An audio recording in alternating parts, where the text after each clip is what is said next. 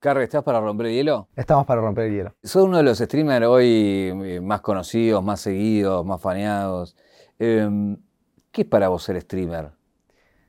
Y para mí ser streamer y significa muchas cosas. Yo en un principio me arrojé a ser streamer como para hacer lo que me gusta.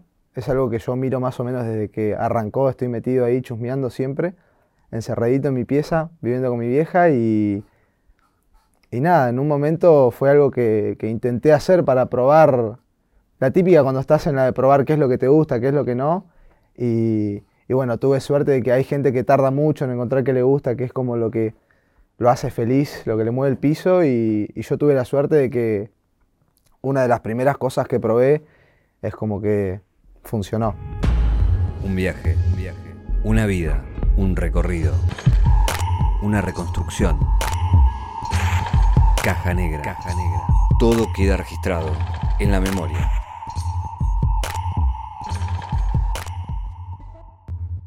Y de pibito, cuando no existía el stream, ¿tenía ya algún tipo, tengo son muy pibito que flasheaba jugador de fútbol o, o no sé, astronauta? Y sí, de chico sí, yo, de- yo soy una persona que hizo exageradamente mucho deporte de chico, o sea, eh, más después de, a cierta edad, 14, 13, empecé ya con la compu, pero también hacía muchísimo deporte, hice todo lo deporte que te puedas imaginar. ¿Qué cosa? A ver. Eh, hice taekwondo, kickboxing, boxeo, eh, fútbol, básquet, hockey, eh, atletismo, no sé, todo, en literal. qué eras bueno y en qué mi no? vieja me mandaba a todo, a todo me mandaba. ¿Y en qué eras bueno y en qué no?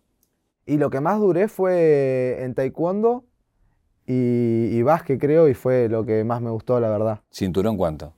Eh, creo que llegué a, a- a azul, me parece, Ah, pero lo que pasa es que yo siempre arrancaba y dejaba, arrancaba y dejaba, arrancaba y dejaba, entonces a veces como que no, no llegaba a rendir los cinturones, pero, pero bueno, iba ahí con mis amigos, con mi hermano y, y le metíamos todo. Mi hermano fue a competir, a- vino a competir a Buenos Aires y bueno, yo no pude porque era muy chiquito. Eh, perdón, no, pero básquet me dijiste que armabas. Sí, sí, sí. Me gustaba básquet, me gustaba mucho. Eh, fue, fue una historia graciosa porque dejé básquet, yo ya lo he contado. Eh, a mí me gustaba mucho ir a básquet, muchísimo. Eh, ya iba, hacía partidos, lo típico que hace de, de pibe y me iba a ver mi mamá y eso. Y había un chico que, que me hacía mucho bullying en básquet y me molestaba siempre cuando el profe no me veía.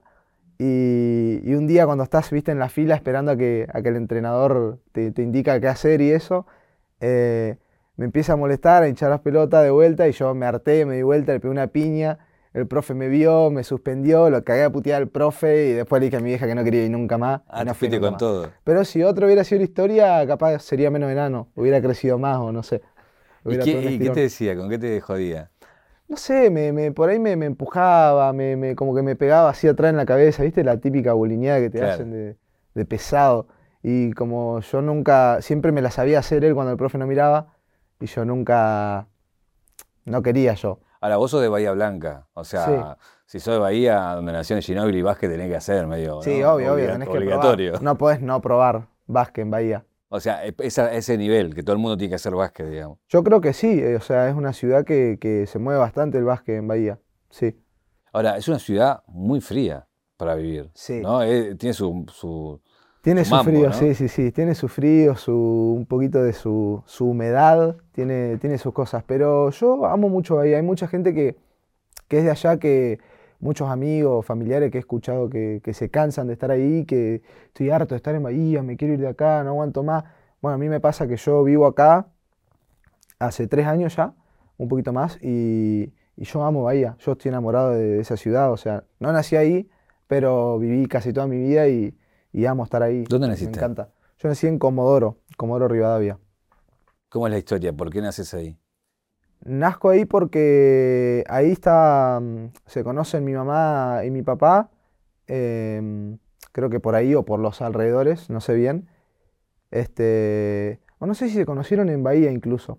Pero bueno, la cosa es que cuando yo nací, de hecho sí, porque mi hermano nació en Bahía, que es más, más, eh, más grande que yo, nació primero él en Bahía y después yo nací en Comodoro, así que habrá habido ahí alguna movida que se mudaron, no sé. Y de vuelta. Y sí, na- nací en Comodoro y bueno, yo después cuando tengo cinco, eh, recuerdo que mis padres se separan eh, y yo me vengo a vivir con mi mamá a Bahía, que es donde ella tiene toda su familia, básicamente. ¿Tus padres qué hacen o qué hacían? Mis papás, cuando yo era chico, recuerdo que trabajaban en un depósito de huevos. Eh, tenían el depósito ahí que atendían y repartían. Mi papá también eh, en simultáneo hacía eh, compra y venta de autos, que siempre le gustó eso. Ahí es cuando me mete en el mundo de los autos, que yo soy muy fanático. Y, y nada, eso. Y después, con el tiempo, ya cada uno empezó a hacer cualquier cosa, ¿viste? El laburo que había y, y ya. La distribuidora era de ellos. Creo que era de mi tío, Ah, o, o mi tío era muy amigo del dueño y les consiguió laburo a mis papás, algo así era la historia. La, la típica cuando tus padres se separan es que vas un rato a cada lado o Sí. quedas más en Bahía. Sí, o sea, yo eh, lo que yo hacía era quedarme todo el año con mi mamá y las vacaciones de invierno y las vacaciones de verano me iba con mi papá. Pero yo recuerdo de pasarla bastante como el culo porque yo extrañaba mucho a mi mamá. O sea, yo estaba allá y si me enojaba, bueno, mi papá era muy, un tipo muy complicado y, y era renegado y no sé, por ahí donde me gritaba, me hablaba mal y yo era todo, todo un cristalito y donde mi viejo me, me- me- no sé, por ahí me trataba como el culo y yo me quería volver ya con mi mamá. Esto Y siendo muy chiquito. yo era chiquito, ¿sí? En toda mi infancia, básicamente, no sé, 6, 7, 8, 10, eh, hacía lo mismo. O sea, donde él me, no sé, me hablaba mal, yo me quería volver con mi mamá. Y le decía, no, me voy a volver con mi mamá. Y no le hablaba un día entero, or- orgullosísimo era yo. Y era a los cinco minutos, venía y me pedía disculpas. Bajaba. Y yo no puedo, o sea, me hiciste sentir mal, no, no, no te puedo perdonar tan rápido, ¿entendés? Ahora sí, más de grande, pero ahí era muy orgulloso cuando era Pero chico. llegaste a llamar a tu hija, venime a buscar Él llegaba a llamar a mi vieja, venimos a buscar, o me quiero ir con vos, o lo que sea. y te buscaron. No, Ah. nunca, nunca llegué a ese punto. Siempre eh, mi papá me terminaba diciendo perdón, no sé qué, que esto que lo otro, y bueno, ahí me ¿Iban manipulaba los un dos, poquito. los dos hermanos? Íbamos los dos hermanos, sí. Sí, sí, sí, Y íbamos el, el otro no, el otro negociaba. No, el otro chupaba un huevo todo, era... O sea, mi hermano es muy mi papá y yo siempre fu- fui muy mi mamá. ¿Cómo es tu mamá? Entonces, ¿cómo es mi mamá? Eh, y mi mamá es, es eh, increíble. O sea, mi mamá a mí me enseñó todo lo que sé, todos mis valores, todos mis principios, los aprendí de mi mamá. Yo siempre la admiré, siempre aprendí de ella también. fui alguien que, o sea, me doy un poco de crédito a mí mismo porque fui alguien que aprendió muy solo también, eh, este, bueno, por temas de cosas que han pasado así de, de la infancia, de la adolescencia y etcétera, uno aprende a, viste, como que se hace, A rebuscársela. aprende a rebuscársela.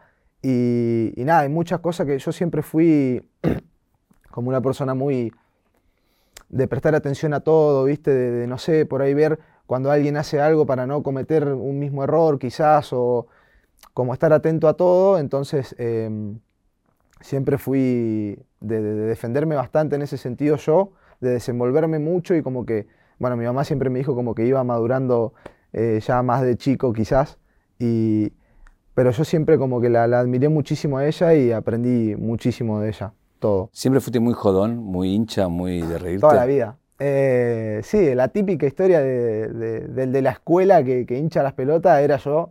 Eh, el que jodía con todos los profesores era yo. El que me interrumpía cualquier cosa del aula para romper los huevos era yo. Un pesado. Pero, ¿Pero era, ese el, era el que te comprabas a los profes o era el que te comía las amonestaciones? No, miti miti. O sea, tuve, tuve época que me comía las, las amonestaciones porque me cagaba trompada en la escuela. eh, Era un desastre, hacía todo mal. Ya después un poco más a los, entrando en los 15, ponerle para adelante, eh, yo no me enojaba con ningún profe, no, no. Me cagaba de risa con todos los profes, me llevaba repiola, no, ni en pedo me ponía a pelear con un profesor, ¿entendés? Y por ahí veía que- mis, mis compañeros, se, no sé, por ahí se cagaban a puteada con un profesor o algo así. Yo ni en pedo, es ¿Llegaste como a, mandarte, a ma- mandarte alguna? Que no sea Eh, solamente agarrarse a trompadas. en la escuela. Y no, yo creo que la- la- lo peor que he hecho habrá sido cagarme a trompadas, sí. O sea que eras calentón. Era muy calentón. Pasa que yo era muy susceptible a. Esto también es muy típico. Cuando te dicen, no sé, la- se puede insultar. Sí, la concha de tu madre. Y yo decía. ¿Qué es la concha de mi madre? Encima ni siquiera es un insulto porque está la concha de tu madre. Ahí sí te dice la concha de tu madre, trola, no sé. Y yo decía, tipo, no, con mi vieja no, no sé qué, pum, te cagaba piña de una. O sea, no, ni la dudaba, ¿entendés? No me ponía a discutir nada. Y me agarraba las trompadas, siempre me agarraba las trompadas, más de pibe. Ahora, eh, ¿siempre era- eras, eras el más chico de la clase, ponele? En cuanto a estatura, probablemente sí. Porque digo, para que no sabe, te jode mucho con eso. No, no, no. no, de hecho, cuando iba a la escuela es como que todos estaban ahí más o menos parejos. Siempre había alguno más alto, había alguno más enano también. Pero bueno, ahí estábamos como todo parejo. Pasa que yo me quedé con esa estatura. Con la Pasa que el problema es eso, más chico cobrás, ¿viste? sí, sí, sí, obvio, obvio. No, pero, pero no, no, nunca me jodían por eso, la verdad, mucho. ¿Qué, le pasa a tu viejo? Eh, ¿Tiene un problema? ¿En qué edad fue que, le agarra? A los 15, eh, bueno, fue una vez que yo viajé con él eh, de vacaciones, una típica vacaciones de verano que fui a visitarlo. Esta vez no fue mi hermano, fui yo solo. Y, y nada, me, encuentro con que mi viejo estaba teniendo muchos problemas con la, con la novia de él de ese momento. Y, bueno, él no quería estar en la casa, ¿viste? Y andábamos todo el día en la calle, en auto, em, dando vuelta, dando vuelta, porque él no quería como confrontar su realidad, digamos. Em, en simultáneo a eso empieza eh, a renegar por dolores de cabeza y empieza a tomar, eh, tipo, no sé, dos geniol, pum, se mandaba, dos, dos, dos, dos ibuprofeno, que esto, que el otro, pa, pa, pa, se mandaba, se mandaba así. Y a mí me parecía raro, pero yo era pibe, ¿viste? Como que no entendía mucho. Yo decía que te va a hacer mal, pero no entendía mucho la situación. Un día em, estábamos durmiendo juntos, bueno, él como estaba peleado con la novia, estaba durmiendo conmigo, y un día me despierta gritando como, no sé, no te puedo explicar, nunca escuché que alguien grite así, y gritándome así en el oído, pero, pero muy loco. Y nada, ahí se despierta obviamente la novia de los gritos y y lo llevamos al hospital y no veía, o sea, no podía ver, es como que estaba ciego y estaba, lo único que decía en, camino al hospital era, gritaba y decía, me voy a morir, me voy a morir, eh, y me decía a mí, decirle a, decirle a Lucas que lo amo, o sea, a mi hermano, eh, nada, estaba como en ese, cuando agarramos, no sé, una lomita de burro, gritaba con todo, ¿viste? O sea, se ve que como que tenía la cabeza re sensible.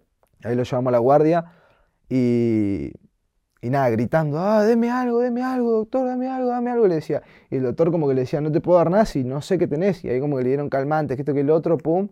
Bueno, hasta que le hicieron los estudios y se dieron cuenta que se le había reventado la vena en la cabeza y que él lo había estado, si hubiera ido a tiempo, podrían habérselo tapado y ya. Eh, pero como él lo estiró una semana, creo, desde que, desde que se le habrá reventado, estimaron una semana hasta que él fue, algo así. Y, bueno, se le empezó a derramar sangre por todo el cerebro y costó encontrar cómo tapar eso. Y bueno, ahí quedó en riesgo de muerte. Eh, fue terrible. Yo me acuerdo que estuvo, no sé, eh, todas las vacaciones internado. Y yo estuve ahí con él. Ahí viajó mi hermano. Viajó también mi, tía con mi hermano, que es la, la, hermana de mi papá, pero que vive en Bahía. Y, y nada, estuvimos con él ahí. Parecía que el médico daba malas noticias nomás la típica de, los médicos, y nos decía que, no sé, que en el caso de mi papá, no recuerdo bien los porcentajes, pero te dio bien estimado, había dicho como que el 8% sobrevivía, algo así, y como que el 2% quedaba sin secuela, algo así nos había dicho, de, esa situación, la condición en la que estaba mi papá. O sea, yo ya como que dije, ya está, ¿entendés? O sea, yo estaba muy, muy mal. Y, y bueno, de la nada, de a poquito se empieza a recuperar, no entendía nada, o sea, te hablaba y no le entendías nada, pero viste, en un momento ya empieza a hablar, que esto, que el otro empieza a mejorar. Y, bueno, cuando sale, le queda una secuela en el ojo como que se le va para todos lados y con rehabilitación se recupera y al final se salvó de eso y quedó sin secuela, o sea, un milagro, un dios aparte, porque es increíble lo que le pasó. ¿Te hizo replantear tu relación con él, todo eso? ¿Viste que a veces esos eh, sacudones te hacen mirar las cosas distintas? Sí, o sea, sí, no, yo justo en esa, en esa época como que también pasé muchas otras cosas con mi papá que, no me gustaron y, también en, en, paralelo a eso como que decidí, de hecho ese fue el último viaje que yo hice, eh, pero no por lo que le pasó a mi papá, sino por otras cosas, que, fue como que dije, ok, no quiero ir más porque mi papá se estaba metiendo en muchos problemas, em, en cosas ahí medias turbias y yo no quería ser parte. Y bueno, nada, y ya, viste, a esa edad ya empezaba a tener como conciencia ahí y decir, bueno, che, eh, no quiero ser parte de esto. Entonces yo decidí no viajar más, más allá de lo que le haya pasado a él. Entonces como que sí, me sentí como... Hubo un cambio en la relación después de lo que le pasó, porque sentís que lo, perdiste y de repente no lo perdiste. Eh, pero también aprendí mucho a, yo a mi papá lo amo, lo amo mucho, pero em, yo aprendí a como a decir, bueno, si le pasa algo, ya está, ¿entendés? Porque toda mi vida me, me preocupé por él y me asusté porque vivió una vida mm, media loca y, nada, yo no quiero eh, estar mal constantemente por culpa de mi papá, ¿entendés? Entonces yo lo amo, si él me necesita voy a estar. Eh, yo lo considero un, gran amigo, a mí, además de ser mi papá, o sea, me llama, charlamos todo, pero si él se mete en algo que, que, no, que no, no se tiene que meter o, o esto que el otro, es como algo que yo ya cedí, ¿entendés? Como ya está, o sea, no me voy a, hundir en el barco con vos. Eh, hace tus cosas bien, sos grande y sabes cómo hacer las cosas. Pero bueno, yo lo amo y voy a estar siempre para él. ¿Hace mucho lo no lo ves? Y lo vi hace un año, creo, porque fue el cumpleaños de mi sobrino allá en Bahía y, le dije, che, ¿querés, eh, ¿querés ir para allá? No sé qué. Le digo, te ayudo con los pasajes, no sé qué. Eh, así aprovechaba, lo veo a, a, Eloy, que es mi sobrino, que sería el, nieto de él, a, Luca, le digo, eh, sí, bueno, no sé qué, resto y bueno, fue, y, ahí nos vimos, estuvimos pasando unos días juntos, pero no lo veía hace bastante, o sea, eh, bueno, ponerle desde que le pasó eso, cuando yo tenía 15, no lo vi, ponerle por 2, 3 años, después lo vi porque él viajó allá a Bahía, y después no lo vi por 2, 3 años más, que fue cuando yo me vine acá, o sea, no lo veo mucho a mi papá, la verdad. Eh, ¿Él el que te hace un poco conectar con los autos? ¿El que te despierta más ese interés por ahí?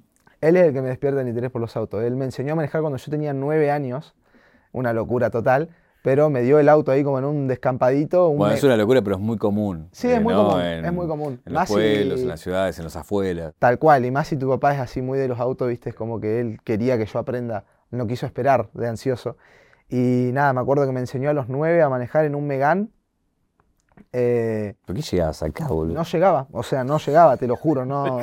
yo, yo en ese momento yo dije, esto no es para mí, esto de manejar, porque no. Entendiste que estaba mal. Entendí que, que, estaba mal y entendí que no era para mí porque yo tenía que estar así para ver apenas un cuarto de parabrisa y, y así para llegar a, con el asiento bien para adelante, incomodísimo. Y dije, no, no es mucho para mí esto, pero ahí me despertó el interés y empecé, viste, a. De a poquito él manejaba y yo le metía los cambios. Eh, después me, hacía meter los cambios sin que él me diga cuándo meter los cambios.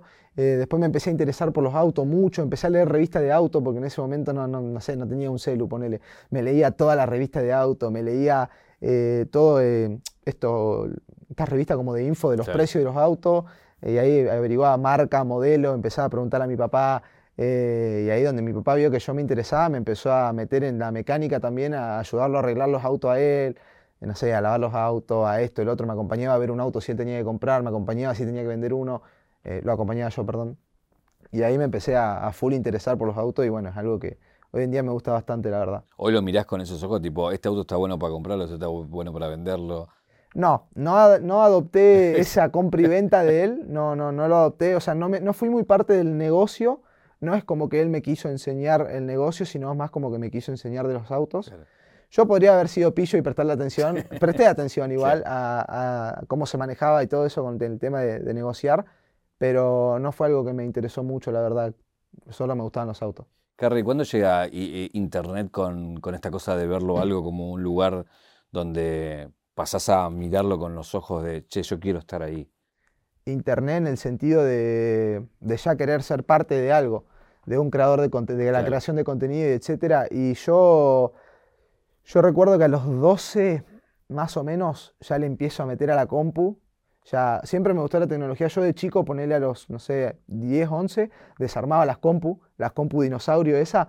Bueno, eh, mi tío tenía una en, la oficina y vieja que ni la usaba y yo por ahí desarmaba, metía mano al gabinete, toqueteaba, ¿viste? Yo ya me empecé a interesar también por eso, mucho por las compu. Eh, nada, me fascinaba la tecnología a mí de más de pibe. A los 12, ponele, ya me empiezo a meter computadora, eh, conozco amigos, eh, tengo amigos que conozco hace 10 años por la computadora que nos vemos en, la vida real y, nada, son amigazos míos.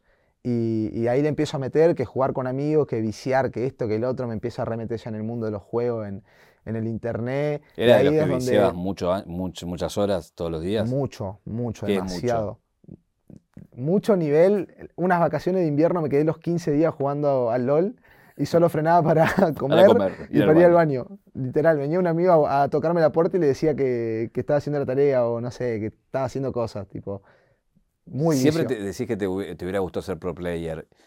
Eh, más que ser streamer, eh, o, o era, bueno, si no me iba bien con stream, probaba por ahí. La verdad, yo es como un sueño frustrado que, no sé, es como te sentís que yo cuando veo a alguien ponerle que es profesional en algo así, en un juego, en cualquier juego, es como que digo, uff, se, se vive diferente. Pero ya después me di cuenta que, que- que lo que yo, el sueño frustrado es como ser bueno en algo que, que sea como, no sé cómo explicarte, como un talento, como ser Claro. bueno en el fútbol, ser bueno en el básquet, ser bueno en algo que requiera una destreza que, no sé, que la gente ten- sienta pasión, ¿entendés? Ir a jugar, no sé, un counter profesional y que toda la gente, uh, grite, se la viva, un fútbol y la gente, oh, como esa pasión. ¿viste? De llegar a sentirla que por ahí, en lo que yo hago, bueno, si bien capaz soy bueno en lo que hago, eh, no sentís que, que- que está todo, es como que sentís a la gente, pero no es lo mismo que ser un jugador de fútbol y que todo, todo un estadio te esté gritando un gol, me explico, es como ser profesional eh, en algo que requiera destreza más por ese lado. Claro, tener una destreza, un talento. Eso, más por ese lado fue como el sueño frustrado.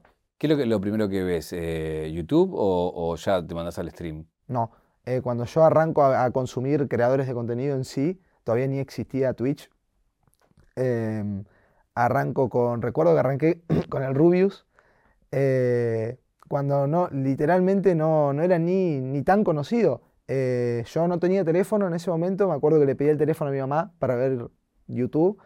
Eh, mis amigos del barrio me recomendaban, o sea, veía que miraban YouTube y yo después, viste, como que quería de curioso.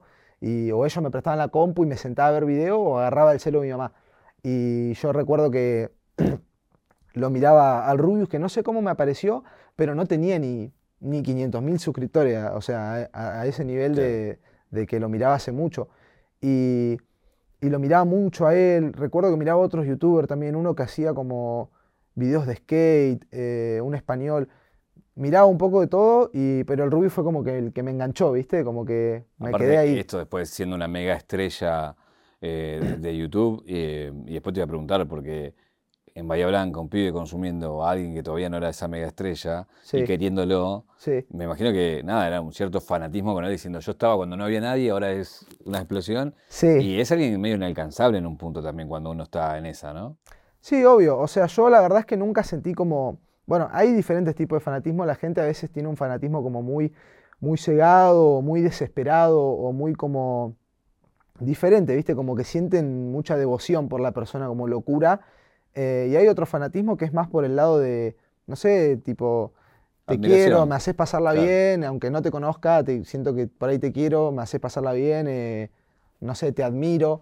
Bueno, yo era más de ese tipo y, y nada, sí, yo lo admiré siempre a él y, y- y bueno, obviamente fue una locura el hecho de, no sé, alguna vez haber tenido una interacción con él y ¿Cuál todo fue, eso. ¿Cuál fue la primera interacción que tenés con él?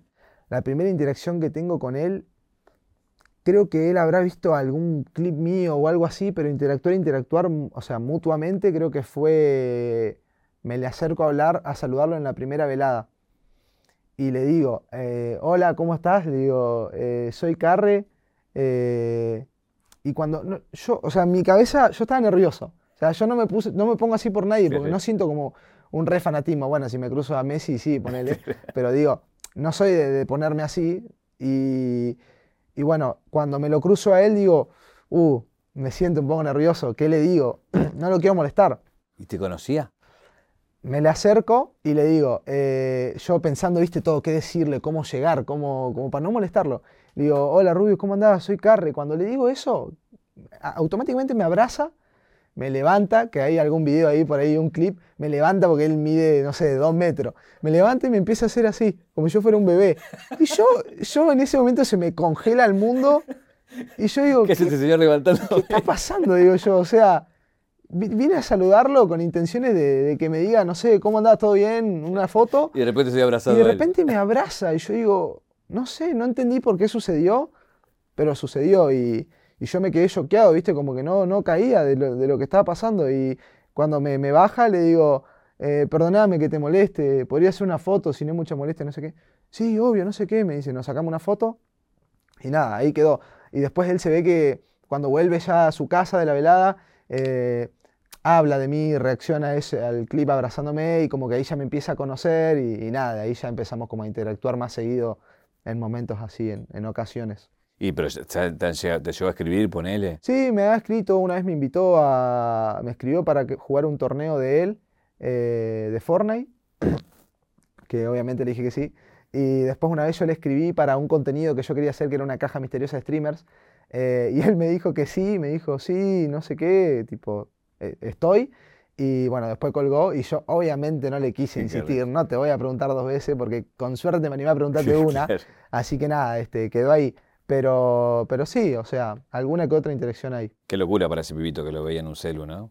Y es una locura, es una locura. Yo también soy alguien que no, como que no dimensiona lo que, lo que le pasa, lo que vive mucho al 100%, pero eh, sí, sí es, sí es una locura, la verdad.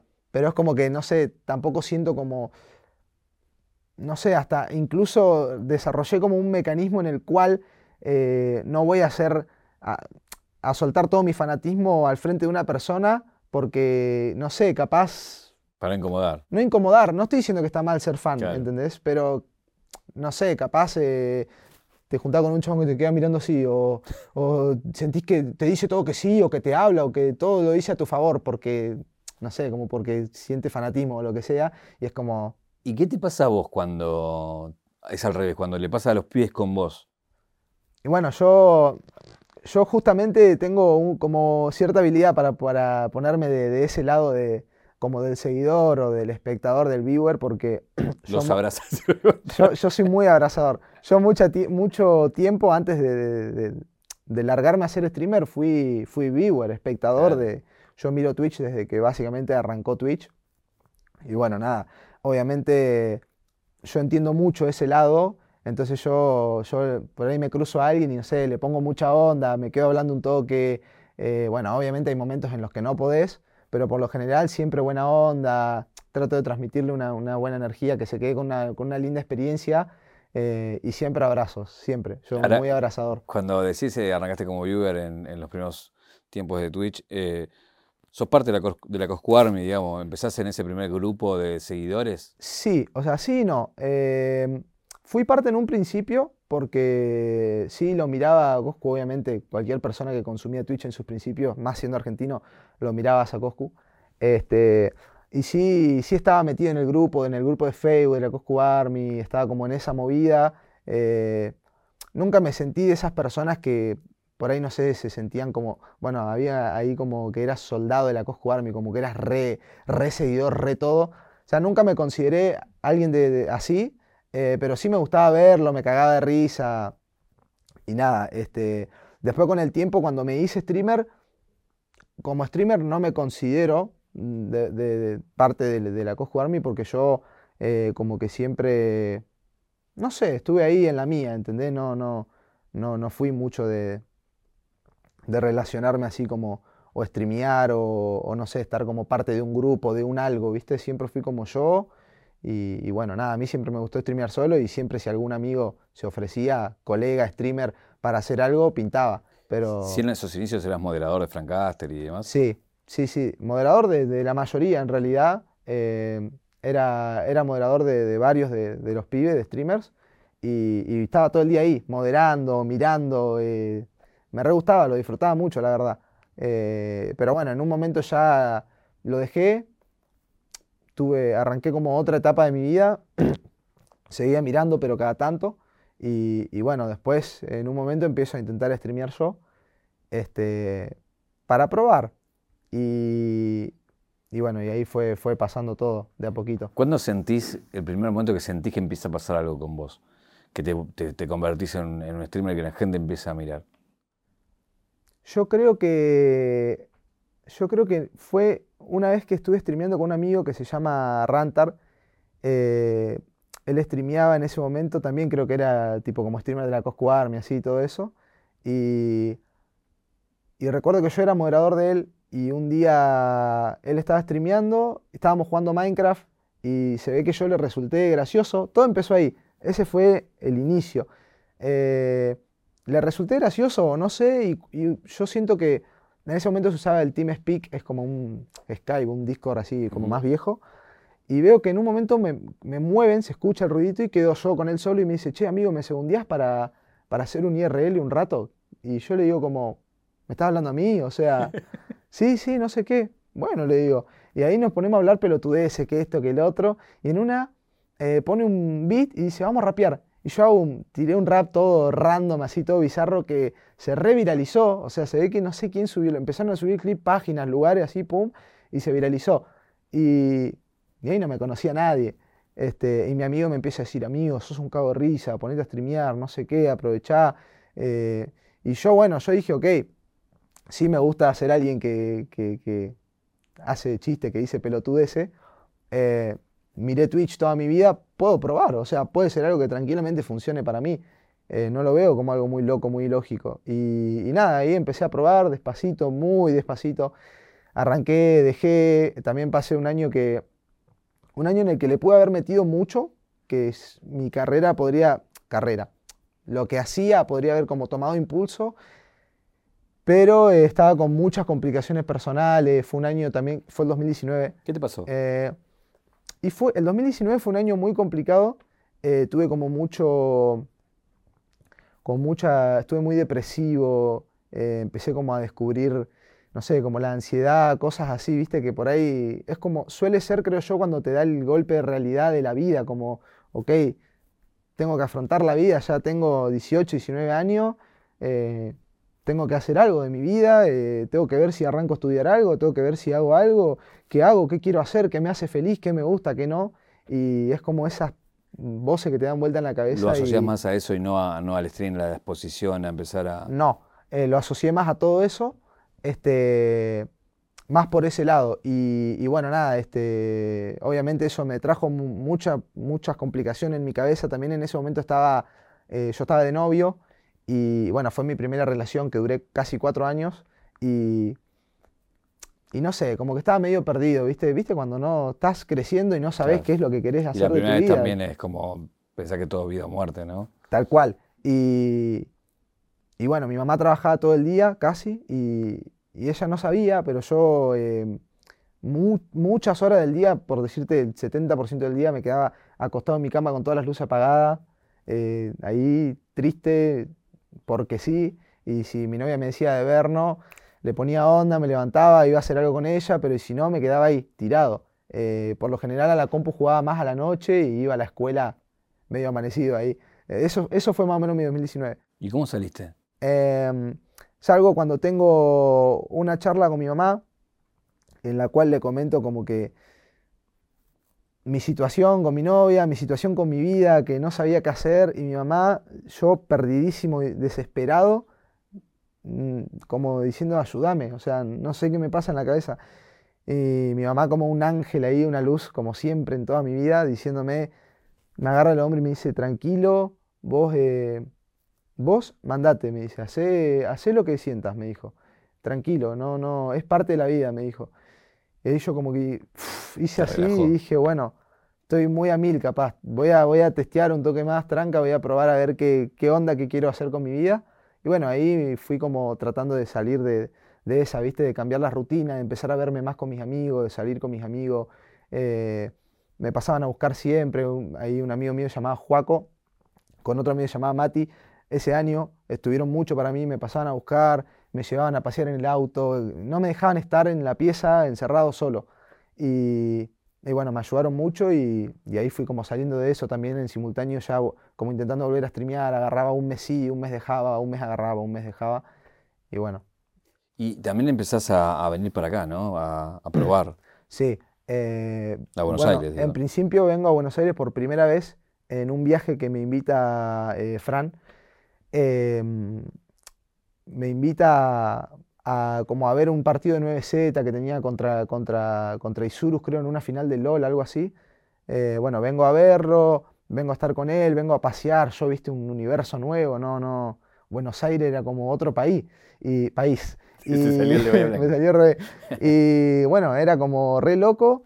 Y yo estaba ahí full flasheando con todo. Y nada, ahí fue como cuando viví más de cerca lo, como la vida del streamer, porque Fran era un streamer re exitoso en ese momento y, y bueno, nada, era como ver lo que él hacía, cómo se movía, ¿viste? Como ya ver todo más de cerca. Este, hasta que en una segunda ocasión eh, me invita de vuelta y ahí fue cuando eh, queda la pandemia obligatoria. Eh, y bueno, nada, este, ¿cómo se dice? Estaba la voluntaria y después quedó obligatorio y no había colectivo, no había nada para volver. Y yo ahí es cuando, cuando él me dice, che, pones a streamear, no seas pelotudo, estás al pedo acá. Y bueno, ahí arranqué sin parar, pa, pa, pa, casi todos los días. Y, bueno, ahí es cuando arrancó más como el, el crecimiento, por así decirlo. Eh, ¿Cuándo lo conoces a Sprint? ¿Dónde se cruzan? A Sprint lo conozco a primeras a primeras. Eh, una vez estaba con, el Demen jugando al, Minecraft y me dice, hagamos un server con Saina y con el Demen, hagamos un server de Minecraft, no sé qué. Y nosotros no teníamos ni puta idea. Y ahí llega un tal Sprint DMC que sabía configurar servidores, que no sé qué, que no sé cuánto. Y, y nada, ahí él todavía no era muy conocido y eh, yo, no lo conocía, la verdad. Este, lo conozco ese día y ahí como que me, ya me queda de nombre, ¿viste? Y, bueno, con el tiempo, eh, nada, él, tipo empieza como a, darse más a conocer, empieza a crecer y, y bueno, yo creo que mi primer cruce con él, creo que nos seguíamos en Instagram, hablábamos, por ahí cada dos por tres interactuábamos, alguna boludez, pero eh, la primera vez que me lo cruzo es en un evento de Marquitos, que hace de, bowling. Sprint cae medio tarde, ¿viste? Y yo, yo, yo como que soy de analizar mucho a las personas, hay ciertos patrones que repiten las personas a veces que vos te das cuenta enseguida por qué están pasando o cómo son. Puedes cerrarle, pero te tirás como a un ahí, como un lance. Em, entonces yo lo veo, viste, como que ya medio introvertido, medio vergüenza, lo están mirando todo, está llegando tarde, y ahí yo automáticamente digo, ok, lo voy a segundear. Y, nada, ahí lo empiezo a segundear, ¿viste? Le empiezo a sacar charla, le empiezo a decir tranqui, no sé qué, como para que se suelte. Eh, y ese día él me invita, él en este momento estaba en la casa, ya se había mudado creo a la casa esta grande que tenían con Ethics. él en ese momento me invita, me dice, vamos a la casa, no sé qué, vamos a estar ahí pelotudeando, no sé qué. Y yo le digo, no puedo hoy, amigo, yo ya tenía una cena pendiente con, con Uni, y digo, no puedo. Así que me voy, y, nada, otro día random así me dice que caiga, voy a la casa, caigo, nos quedamos charlando de la vida toda la noche, solo los dos, ahí en el patio, y charlamos una banda, una pila de cosas, eh, bueno, estuvimos jugando unos ping-pong también, y ahí nos dimos cuenta los dos que algo había, o sea, como que en muchas cosas coincidíamos, en muchas cosas éramos similares, en muchas cosas conectábamos. Eh, ¿Qué hizo esto? Que ambos queramos juntarnos de vuelta. Eh, y nada, nos juntamos eh, otra vez, otra vez, otra vez, hasta que nos fuimos como formando un lazo ahí, un vínculo. ¿En, eso, ¿En qué pensás que coinciden tanto? Porque ese, hoy lo, son de los streamers más vistos ambos, ya como todo el mundo los asocia juntos. ¿En qué, en qué sentís que, que, que macharon, que pegaron tan bien? Yo creo que. Yo creo que analizándolo yo, eh, porque yo lo he analizado, creo que ambos encontramos en el otro cosas que, que nos servían, por así decirlo, que, que nos hacían bien y que como que quizás eh, nos motivaban y nos, nos, incentivaban, nos servían. Eh, yo siento que, por ejemplo, él a mí me, me, motivó mucho, o sea, yo, yo lo admiro mucho, él, él a mí me, motivó mucho en el sentido de, de, la creatividad, del contenido, de, como la forma de, él de ver las cosas, porque él, él la verdad, en, Twitch Argentina fue revolucionario en cuanto al contenido de él. Y, en ese momento eh, yo también como que hacía un contenido medio variado, así que esto que el otro, él también, y como que por ahí él me dio unas ideas a mí y yo le di unas ideas a él y como que ambos nos nutrimos del otro. Eh, y yo siento que él también se nutrió mucho, por ejemplo, de, de mi personalidad, o sea, como que por ahí él era muy inhibido y yo como que era re jodón y él como que medio lo contagié, ¿entendés? Lo hice jodón, lo hice, capaz, eh, no sé, te decía pelotudo como máximo insulto y yo iba, lo recagaba puteada y lo contagiaba y él te cagaba puteada también y como que siento que él también eh, adoptó muchas cosas de mí, y yo adopté muchas cosas de él y, y bueno, quizás por eso nos hicimos amigos y, y nada, fuimos ahí como medio eh, colegas de, de stream y, de todo en general. Eh, de ese pibe que está encerrado en su habitación a este pibe que pierde la vergüenza, se cae de risa, jode, tiene amigos, eh, ¿qué pensás que cambió en el medio para, tener ese presente que, que, tuviste de explosión, digamos? ¿no? Yo creo que hace poco tuve un problema con eso, que tampoco lo conté. Este, o, creo que sí lo conté, no recuerdo. Em, yo como que no soy de tener vergüenza, nunca fui de tener vergüenza ni de ponerme nervioso eh, por ninguna persona ni, ni, nada por el estilo. Yo siempre fui como muy natural, muy yo. Y este, sí me pasó que el cambio rotundo de, bueno, yo me hice bastante conocido como en la pandemia y después como que a todos los que se hicieron conocidos en la pandemia, que yo creo fueron varios, les habrá pasado que después te cruzás físicamente a todas esas personas que, te conocieron en la pandemia y es como... Entonces el numerito después está en la calle. Claro, pasaste de que en la calle te salude con suerte un amigo a que por ahí, viste, no sé, venga alguien a saludarte, a decirte que, te, que ve tus streams, que esto, que el otro. Y, bueno, yo, eso fue creciendo como muy exponencialmente, de a poquito, y, yo como que nunca lo procesé bien, ¿viste? No me frené a procesarlo, yo como que solo lo viví y ya. Eh, y hace poco me pasó como que tuve un, hay un problema con la realidad, que nada, estaba sentado en mi casa y me di cuenta que, esto fue hace poco, me di cuenta que durante todo un año completo, o un año y medio, ponele, eh, estuve como que disocié de, yo, de mi personalidad. O sea, eh, no sé, ponerle, yo soy alguien que, se representa mucho con, con el cariño, con, con no sé, las energías y, y, todo eso. Y en un momento me di cuenta que durante un año y medio estuve sin decirle a, no le podía decir a mi amigo que los quería, o sea, que los amaba, ponele, o, o no podía a mi mamá, o sea, como que no sentía, no sentía, no sé, no podía expresar amor, cariño. Y, eso es algo muy, muy partidario de mí. Entonces yo digo, esto es muy raro, o sea, no, cuando me cayó la ficha dije, no puede ser. Y cuando me, cuando me, rescaté de eso, me, me, angustié un montón. Eran como las 2 de la mañana y la llamé a mi mamá llorando cataratas y estuve una hora diciéndole todo lo que sentía y, y nada, mi mamá, viste, se larga a llorar y me dice, era obvio que te iba a pasar. A esto te respondo con lo que me preguntaste. Era obvio que iba a pasar, eh, hijo, eh, mucha gente de golpe, todo muy rotundo, eh, mucha experiencia nueva, eh, era obvio, tranquilo, no te preocupes, es normal. Mi vieja, viste, siempre salvándome. Y, nada, ahí como que bajé, viste, mil cambios y, dije, tenés razón. O sea, no me permití procesar lo que me fue pasando en la vida y, y nada, le dije, a partir de hoy te prometo que voy a trabajar todos los días para, para volver a ser a hacer yo, eh, el yo, que, el yo cariñoso. y lo estoy logrando. ¿Llegaste a estos ataques de angustia como un ataque de pánico, de ansiedad y eso? Porque digo, es muy común, se está hablando mucho y a veces que referentes como vos, a muchos chicos que te siguen y te ven, quizás los ayude a identificarte también y qué hacer para salir de eso, ¿no? Sí, eh, sí, a ver, el tema de ataque de ansiedad, ataque de pánico, todo eso sí lo he sufrido mucho. Yo creo que cualquier persona que pasa por una experiencia así media de quizás hacerse conocido o cosas así, lo puede llegar a sufrir, es muy común, creo. Y yo, yo no, no, no, experimenté estas cosas, o sea, yo creo que, bueno, en el 2019 que te comenté que estaba medio así, no sabía si estaba experimentando ansiedad, o sea, yo creo que ahora que la identifico más, sí, también lo vas identificando con el tiempo, este, pero, pero sí, cuando me hice conocido, ponele, eh, he tenido años que he sufrido un montón de, de, como ataque de ansiedad muy, muy fuerte, muy, muy zarpado, eh, y, nada, eh, la verdad es horrible, es un pijazo porque no, no, no sabes qué hacer. Pero bueno, con el tiempo aprendí como a lidiar. Por ahí a lo primero lo que hacía era como, no sé, bueno, ponerle uno que me agarró muy, muy, muy fuerte, eh, que fue el más fuerte que me agarró la primera vez que yo dije, uff, tengo que ver qué onda con esto, porque, o sea, es, algo es. estaba en un shopping con mis amigos de Bahía que me vinieron a visitar. De repente, yo no había ido a un shopping hace mucho fue, acá en Buenos Aires y, me vienen a, pedir una foto, no sé, ponerle tres, cuatro chicos que estaban juntos y, cuando ellos me piden foto viene un grupo de tres, cuatro chicos más que ve.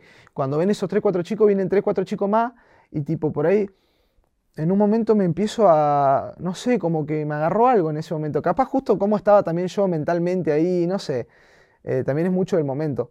Y me acuerdo que le aprieto el brazo hacia mi amigo fuerte, a Joaquín, que él no entendía qué me estaba pasando porque nunca había actuado así yo al frente de él. Le agarro el brazo fuerte, se lo aprieto y le digo, amigo, sacame acá, le dije, sacame acá ya, le dije. Y me termino como de sacar así las fotos, viste, medio así como re, como medio choqueado con los que estaban ahí porque no los quería dejar ahí tirados a los pibes. Y mi amigo me, me lleva rápido para el estacionamiento. Mi amigo se reía primero, como si yo le estaba haciendo un chiste, porque yo soy muy jodón así como con esas cosas. Pero donde ve que era en serio, que estaba así como re pálido, me saca, me lleva al garage, me subo al auto, salgo, bajo la ventana y donde respiro aire, ahí bajé. Y dije, uh, ¿qué onda con esto? dije, ¿qué es? Y ahí como que empecé, viste, a explorarlo, empecé a como a, entender qué era la ansiedad, qué era, qué era como ese mundo medio nuevo. Y, y bueno, con el tiempo lo, lo, sabés llevar. O sea, yo, por ejemplo, cuando me agarra eso, trato de, no sé, distraerme con otras cosas, respiro, llamo a mi vieja. O sea, siento que no hay una receta como para lidiar con eso, pero eh, siento que todos pueden encontrar cómo solucionarlo por su cuenta. O sea, es como cada uno lo va a solucionar de formas diferentes. Pero sí está bueno distraerte, no quedarte ahí vos con tu cabeza y solo, hablar, ¿no? buscar ayuda. Hablar, sí, buscar ayuda ni hablar, importantísimo. Yo, bueno, no soy una persona de, muy de, de, buscar ayuda porque he intentado como 10 veces ir al psicólogo y siempre me duró una o dos sesiones. No sé por qué, o sea, me gustaría que no, capaz no encontré a la persona ideal, capaz no conecto con eso, no lo sé. Pero sí hay mucha gente que conozco cercana que le sirve mucho ir a, a terapia, al, psicólogo y bueno, también puede ser, ayuda profesional puede ser muy, muy importante también. Te, mudaste acá eh, en una de las casas enorme que, que vivías, sí. ahora te volviste a mudar. Eh, ¿Cómo te llevas con, la vida eh, solo en Buenos Aires y con, todo esto que te, pasa a nivel de, de masividad, ¿no? Porque ya es otra mm. vida. Haces preguntas muy buenas porque es como que todo tengo algo para responder. O sea, no sé si casualidad o, o sos muy, muy buen entrevistador. Deben ser ambas. Eh, bueno, este, me pasó algo con eso. Yo, por ejemplo, cuando me vine a vivir acá, no me gustaba, odiaba estar solo, no podía estar solo y tapaba eso con, con invitar a mis amigos a mi casa todo el tiempo. En el primer depto que me mudé, antes de ese que vos viste. Claro.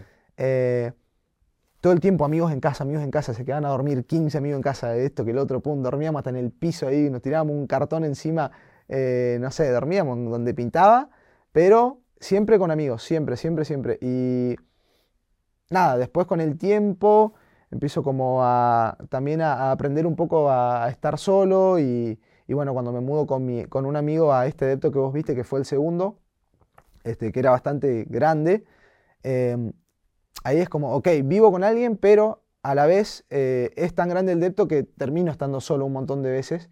Y ahí como que aprendí también a estar un poquito más solo, ¿viste? Eh, conmigo mismo. Y, en un momento dije, ok, estoy listo para, para disfrutar mucho estar solo. Me mudo solo y fue lo mejor que me pasó en la vida. O sea, estoy en un momento en el que amo estar solo, lo disfruto mucho. Eh, no sé, puedo, puedo hacer un millón de cosas. O sea, sale mi niño interior y, puedo, o me pongo a jugar a la compu, o me puedo ver una peli, o me pongo a tocar el piano, o me pongo a, no sé, a, hacer, a leer. O, ¿Sabes tocar el piano? Sí, estoy aprendiendo. Eh, o me pongo a leer, o, no sé, tipo, hay un millón de cosas que puedes hacer y es importantísimo. En ese momento me di cuenta lo importante que es aprender a estar solo y, lo mucho que te, que te nutrís como persona y lo mucho que aprendes a, como a, a conocerte a vos mismo también. ¿Sos de leer? Eh, más o menos. La verdad leía más de chico, ahora no mucho. Eh, por ahí encuentro, soy de, por ahí me compro un cafecito y me voy a la librería y ah, me compro tres, cuatro libros, pero la verdad, te soy sincero, no, no me los termino nunca. Eh, de chico me gustaba mucho leer, leía mucho, muchas novelas, mucho, novelas policiales, mucho de todo, me gustaba un montón. pero bueno, ya después cuando me, más de grande me, metí horas y horas en la compu, viste, dejas un toque de lado de esas no cosas. No vivís solo, vivís con, con Barry. Vivo con Barry. Tu gatito. Sí. Contame la historia de ese gatito y qué te da ese gatito que no tenías cuando no estaba. Mi fiel compañero. Eh, y el Barry, el Barry me cambió bastante la vida, la verdad. Yo he tenido mascotas eh, a lo largo de mi vida, pero eh, es distinto. Porque no es lo mismo tener una, una mascota en tu casa con tu mamá a tener una mascota que ya vos la cuidas al 100%, estás solo y te hace compañía, es diferente. Este, llega a Barry cuando, cuando el amigo con el que yo vivía eh, en el primer departamento se va, se vuelve a Bahía, porque era un amigo de Bahía que fue a ayudarme para pagar el alquiler a medias, como que me dijo te segundeo, vamos. Este, eh, cuando él decide volverse a Bahía, yo digo, no me quiero quedar solo. Viene de la misma rama de que ese depto, en ese departamento en el primero, no, ni yo solo no podía. Eh, ahí adopto a Barry, que grabé un videito todo y como para que quede para el recuerdo. Y, y me cambió la vida, la verdad. Este, es, es muy compañero, yo estuve muy encima de él para, para como educarlo. Tampoco puedes educar tanto a un gato, no es un perro, pero le estuve muy encima, le o sea, me aseguré que nunca le falte cariño y, y, bueno, yo creo que él todos los días eso me, como que me, me, lo hace saber, o sea, como que me lo devuelve, ¿entendés? Él es muy compañero, si yo un día estoy triste, algo que noté muy de chico, una vez por eso me quedaron tan grabados los gatos a mí en mi cabeza. Yo una vez de chico tenía 8 o 9 y no me acuerdo, me peleé con un primo y yo era re sensible y me largué a llorar tirado en la vereda ahí sentadito solo. Y me acuerdo que vino un gato de la calle, se me sentó arriba y hasta que paré de llorar. Y ahí dije, algo, algo sienten los gatos, o sea, como, no sé, me hizo ver como una conexión y, dije, nada, ahora lo, siento, por ahí estoy triste y no sé si es casualidad o si sabe, pero yo siento que él sabe y yo estoy triste y viene y no me deja, ¿entendés? No me, no me deja. Me dice, no te voy a dejar estar triste y viene y me pide caricia o se me sienta encima en cualquier lado, esté en la compu, esté en el sillón, esté en la cama, se me tira encima, así, a donde él quiere, encima del pecho y, y nada, yo, yo, yo lo amo, lo amo con todo mi corazón. Yo lo abrazo y hablo con él y no me importa si alguien me escucha y piensa que estoy loco, yo siento que es mi, fiel compañero, mi mejor amigo. Em, entre las cosas que te pasan eh, a, nivel profesional, digamos, y cosas lindas, es la posibilidad de viajar. No sé, fuiste a la velada, estuviste en una casa streameando. Y, cuando vas a esos lugares también empezás a ver gente de otros países, de, otros lugares, que ni sabes que te conoce, que te conoce, que vas, estás con Ibai, estás con, otros streamers. ¿Cómo mm. fue la experiencia de, bueno, tenés más fresca la última, ¿no? La, la velada Sí. Em, bueno, la verdad yo había muchos que ya conocía, eh, algunos otros que no, la mayoría. En este, justo en este último viaje ya conocía casi a todos los que, con los que vi, con los que estuve compartiendo en este viaje.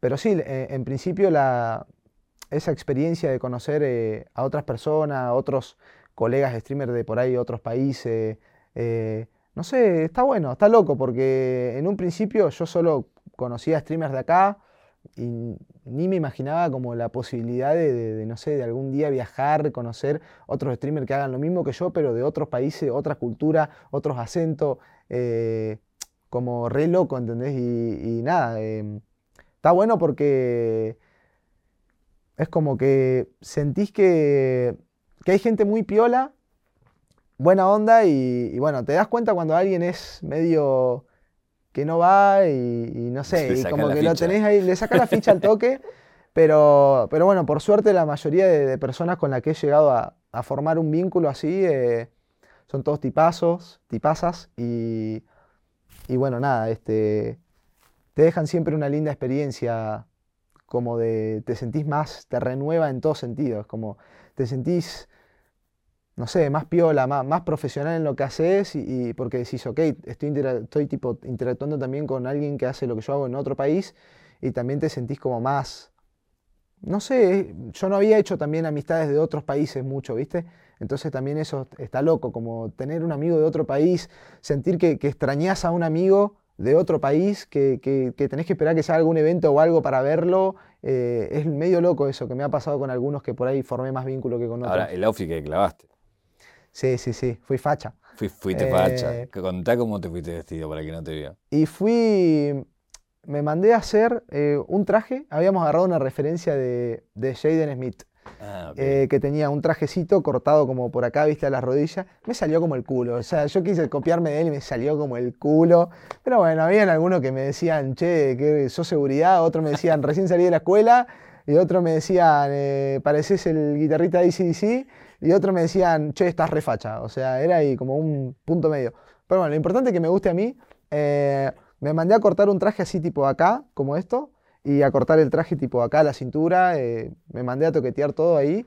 Y, Y bueno, fui así. Y nada, no fue lo que yo pensaba, pero me gustó cómo quedó también. Eh, me contás que, eh, porque vi la referencia donde terminó y después vi el after después de la pelea de Coscu donde estaban todos y era la misma casa, o sea, Sí. fue ahí la, la fiesta post pelea. Fue ahí la digamos, fiesta. Donde estaban todos. Sí, estábamos en una en la que ya veníamos pensando en, che, pinta hacer el after acá, el after de la velada acá, no sé qué, no sé cuánto, sí, estaban todos en la que sí, en la que sí, en la que sí. Em, pero no sabíamos si Ibai iba a ser otro after, iba a ser otra movida. Eh, pero en la velada anterior, sin ofender a Ibai, si lo ve, estuvo una poronga la, el after de la, de la velada anterior. Eh, fue un bolichito todo apretado que entraron, no sé, 100 personas y el seguridad no te dejaba entrar si habían 100 hasta que no salía uno. Y por eso salía, alguien salía a fumar y no podía entrar de vuelta, Claro. ¿entendés? O sea, entonces nosotros pensamos, bueno, esta vez se lo, esta vez se lo va a currar más o va a volver a ser una poronga. Y nada, este, eh, como que estaba medio raro, medio inconcluso también el after en ese momento. Entonces ahí, nada, agarramos, nos miramos con Sprint y dijimos, listo, eh, lo hacemos ya, ya fue. El que quiere ir, que vaya y el que no, no. Un after argentino fue más que nada, ¿no? Había de todos lados, pero más argentos. Sí, mucho argentino, mucho todo igual también. Y nada, ahí cuando fuimos le avisamos un par, se fue corriendo la bola y cayeron todos. O sea, en un momento eran, no sé, 200 personas, no sé cuánta gente había, pero estaba llena la casa. ¿Quiénes estaban? Y no sé, streamers estaban, habían un montón, eh, de Argentina estaban todos, creo, no sé, el Duco, Lit, eh, Goncho, Uni, este, bueno, estaba Ibai, creo que hasta fue el papá de Ibai, me parece, o sea, este- cualquiera, o sea, fue todo el mundo ahí, literal. Eh, no, se, se llenó bastante, la verdad, estuvo piola. Eh, hay una pregunta que te quiero hacer que me llamó mucho la atención, que vi varias entrevistas, conversaciones que tenés. A mí no me importa la respuesta, sino quiero saber la de, de lo que te pregunta, que es que te pregunta mucho de tu orientación sexual. Sí. Bueno, tenés problema en contestar, la contestás. Pero me da curiosidad por qué te preguntan tanto cuando a nadie le preguntan mucho eso. Yo creo que es porque hay como un... La gente muchas veces asocia como por ahí ciertas... Como que ven como indicios de que alguien quiere decir algo y no se anima o como que alguien se está, so- se está tirando para algo eh, pero no lo tiene del todo claro. Por ahí yo soy muy jodón y de la nada digo, no sé, me quedo como una poronga y la gente piensa que yo jodo mucho con eso, ¿entendés? O sea, Claro. muy seguido. Claro. Entonces por ahí la gente, no sé, capaz piensa como que yo... También capaz porque soy muy cariñoso, demasiado, y capaz no es tan común ver a alguien que es como tan cariñoso, que da tanto abrazo, que esto, que lo otro. Y yo capaz veo a un amigo en stream y si me dice dame un beso, capaz le doy un beso. Y yo soy así, o sea, no sé, no me importa, ¿no? No me importa si... Como, no sé, hay gente que por ahí piensa mucho cosas o no sé bien cómo definirlo Como si todo. hubiera un problema. Como ¿no? si hubiera un problema, tal cual. Y yo como que soy yo y hago lo que me pinte hacer y por ahí la gente, como ve eso, esa soltura, eh, cómo actúo, por ahí piensan como que, ok, eh, ¿qué onda? Con, y, y de curiosos preguntan. Pero no, yo la verdad soy 100% heterosexual eh, y no sé, por ahora pi- pienso seguir siéndolo, creo. Creo, está bien. Creo. ¿no? Siempre hay que dejar la No puerta sé. abierta por la duda. Sí, obvio. Eh, tengo una caja que tengo algo para mostrarte que tiene que ver con, primero, esto, que es un, Un autito. autito. Toma. Eh, hoy tenés chance de comprarte un buen auto, si querés, digo. Sí, Eh, ¿Ya te compraste? tengo, tengo, sí. Sí, y- pero la pregunta es, ¿te compraste el que querías o me imagino que es un tema también ese, ¿no? Es un tema, es Por- un tema. ¿Qué te, qué te hubiera gustado comprarte si, si tenés el dinero y, y, el, y estar relajado para comprártelo, digamos? Pues también, viste, hay que llevar un auto que esos. Sí, muy de chico era muy fanático de- del Mustang, fanático enfermo mal desde los, no sé, de los 10 que me re gustaba el Mustang y siempre le decía a mi papá y mi mamá, quiero un Mustang, quiero un Mustang, quiero un Mustang. Eh, nada, obviamente siempre fue un sueño, nunca me iba a poder comprar un Mustang, jamás. Eh, Ni te pero- subiste. Sí, me he subido a Ah. uno, sí. Eh, pero ahora como que los gustos cambian y, y no sé, hoy en día si me pudiera comprar un, un re auto y no sé qué me compraría, la verdad. Tendría que pensarlo mucho. Pero hay muchos autos que me gustan, muchísimos, y la verdad es que no tengo una preferencia de decir me compraría uno o uno. Pero sí de andar en auto me di cuenta que, de viajar en auto me di cuenta que que podría llegar a darle una chance a una camioneta algún día, que es mucho más cómodo el tema de las rutas que están hechas mierda y los pozos y todo eso. Dije, ok, capaz algún día pruebe una camionetita y hay una, la Mercedes, eh, la GL400, no sé si la conoces. Eh. Esa está muy buena, está re cara, Y pero eso- algún día quizás. Eh, un regalo de 0800 Don Roach. Uh, genial. Gracias. Eh, ahí para que lo disfrutes. Después, si, si no va al talle, te Bueno. conseguimos el talle exacto. Dale, gracias. Eh, a ver, ¿va? Más o Eh, menos. Está bien, pero en el medio Entra. te bajo. Eh, si vamos a la caja negra de tu vida, ¿cuál es el momento que te convierte en carre, en carrera, carrerita, como quieras llamar? Eh, y el momento que me convierte en carre es. eh, y cuando mi mamá me agarra y me dice: Hacé lo que te haga feliz, yo te voy a bancar en todas. Y, y ahí fue cuando me tiré al lance. Siempre decías que, que tu sueño era viajar, pudiste viajar, no sé si todavía conocer todo lo que querés conocer. Y también sos alguien que decís que no querés pensar mucho en el futuro, Sí. como estás muy en el presente. Pero tu sueño más cercano o tu objetivo más cercano, ¿cuál es? Eh, objetivo, quizás y meta, lo que más planteado tengo ahora mismo es eh, hacerme la casa y hacer una casa a mi vieja. Esas son mis, mis metas más cercanas. Bueno, ojalá lo logres. Muchas gracias. Carre, te agradezco mucho y la última pregunta es, ¿qué te preguntarías? ¿Qué me preguntaría? Em, ¿vale la pena? La tengo que pensar. ¿Vale la pena pensar tanto en el resto si no vas a pensar en vos? ¿Tiene sentido? Para mí lo tiene. Gracias. De nada, gracias a vos.